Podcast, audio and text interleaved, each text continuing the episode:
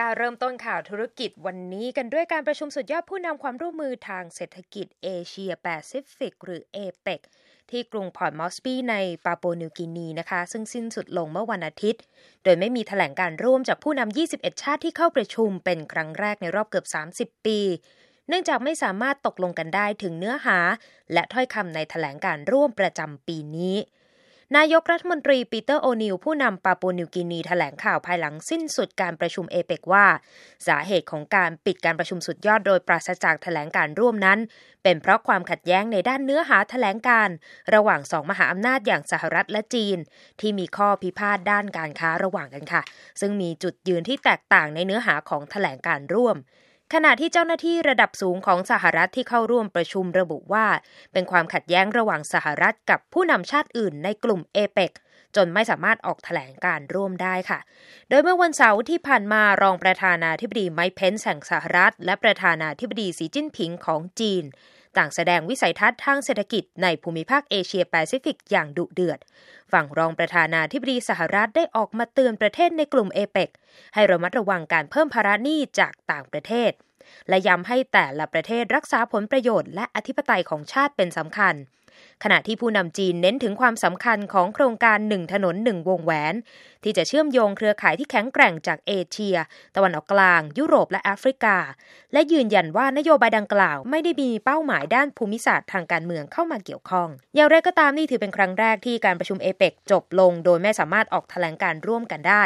นับตั้งแต่ประชุมเอเปกครั้งแรกเมื่อเกือบ 30 ปีก่อน โดยการประชุมเอเปกรอบต่อไปนั้นจะมีขึ้นที่ชิลีในปีหน้าค่ะ ต่อกันที่นายกรัฐมนตรีอังกฤษได้ออกมาเตือนว่าการปรับเปลี่ยนผู้นำอังกฤษในตอนนี้ ไม่ได้ช่วยให้การเจรจาเบรกซิตนั้นง่ายขึ้น หลังจากเก้าอี้นายกเริ่มสั่นคลอนจากการทยอยลาออกของรัฐมนตรี และแรงกดดันภายในพรรคอนุรักษ์นิยมที่คัดค้านแนวทางเบรกซิตของเธอ นายกรัฐมนตรีเทเรซาเมย์แห่งอังกฤษได้ให้สัมภาษณ์กับ Sky News ของอังกฤษระบุว่า การปรับเปลี่ยนผู้นำในตอนนี้ไม่ได้ทำให้การเจรจาแยกตัวจากสหภาพยุโรปหรือ Brexit ง่ายขึ้น และไม่ได้ช่วยเปลี่ยนทิศทางในสภาแต่อย่างใดและว่าในอีกสัปดาห์ข้างหน้าสถานการณ์จะวิกฤตขึ้นกว่าเดิม เพราะเธอมีกำหนดการเข้าร่วมประชุมกับผู้นำในสหภาพยุโรปที่กรุงบรัสเซล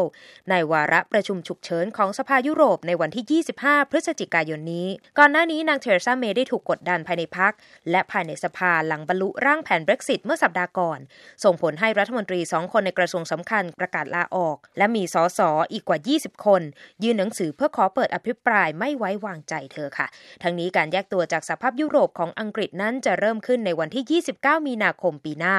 และการแยกตัวอย่างเป็นทางการจะมีขึ้นในเดือนธันวาคม ปี 2563 ค่ะ ต่อกันที่ Nespresso ผู้ผลิตเครื่องชงกาแฟและแคปซูลกาแฟจาก Nestle ประกาศแผนเมื่อวันจันทร์ตั้งเป้าผลิตแคปซูลกาแฟที่เป็นมิตรต่อสิ่งแวดล้อม ภายในปีคริสตศักราช 2020 ค่ะ หลังจากร่วมมือกับบริษัท Rio Tinto ซึ่งจะร่วมผลิตแคปซูลกาแฟที่มาจากอลูมิเนียม ซึ่งใช้กระบวนการผลิตจากพลังงานทางเลือกทั้งหมด โดยอลูมิเนียมที่จะใช้เป็นแคปซูลกาแฟของเนสเปรสโซที่ผลิตจากริโอตินโตนั้น จะใช้ไฟฟ้าพลังน้ำทั้งหมด ซึ่งดีในแง่เศรษฐกิจและสิ่งแวดล้อมค่ะ ที่ผ่านมาการใช้แคปซูลกาแฟได้รับความนิยมไปทั่วโลก ก่อนที่จะมีกระแสโจมตีเรื่องบรรจุภัณฑ์ที่ยากต่อการย่อยสลายหรือรีไซเคิลเนื่องจากแคปซูลกาแฟเป็นผลิตภัณฑ์ที่ใช้ครั้งเดียวทิ้ง ต่อการสกัดกาแฟสดเพียงหนึ่งแก้ว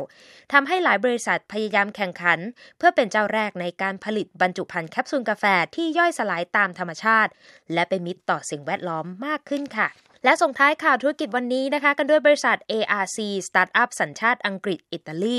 เปิดตัวเวกเตอร์รถจักรยานยนต์รุ่นแรกของบริษัท ที่ปลอดภัยใช้พลังงานสะอาดอย่างยั่งยืน แต่เปี่ยมด้วยความรวดเร็วปราดเปรียวสไตล์ superbike ที่เมืองมิลานของอิตาลี สนนราคา 117,000 ดอลลาร์ หรือราว3ล้าน8แสนบาทค่ะ รถจักรยานยนต์เวกเตอร์นั้นขับเคลื่อนด้วยพลังงานไฟฟ้าทั้งหมด ตัวรถใช้ส่วนประกอบคาร์บอนน้ำหนักเบา แต่ประกอบชิ้นส่วนทั้งหมดด้วยมือประหนึ่งงานศิลปะที่โฉบเฉี่ยวบนท้องถนน ความเร็วสูงสุด 200 ไมล์และชาร์จไฟเต็มถังภายใน 45 นาที แต่ในแง่ความปลอดภัยค่ะ รถเวกเตอร์มีระบบ Haptic Sensor Technology หรือเทคโนโลยีระบบสัมผัส ผ่านเสื้อแจ็คเก็ตอัจฉริยะ และหมวกกันน็อกแบบอัจฉริยะ ที่สามารถเตือนผู้ขับขี่ถึงอันตรายบนท้องถนนที่อาจเกิดขึ้นได้ และให้ความเห็นหรือคำแนะนำในการขับขี่ รวมถึงสามารถขับขี่ได้ 3 รูปแบบ และเปิดเพลงฟังรวมทั้งมีกล้องหลังที่สามารถฉายภาพผ่านกระจกหมวกกันน็อกที่สวมใส่ได้ด้วยค่ะ ทั้งนี้บริษัท ARC มีสำนักงานใหญ่ในอังกฤษ ได้รับเงินทุนจาก Jaguar Land Rover ซึ่ง ARC ตั้งเป้าผลิตรถจักรยานยนต์แห่งอนาคตนี้ให้ได้ 400 คัน ภายในปีแรกของการเปิดจำหน่ายเชิงพาณิชย์ค่ะ และนี่คือข่าวธุรกิจที่นำมาฝากกันในวันนี้ ดิฉันดีที่การกำลังวัน VOA วอชิงตัน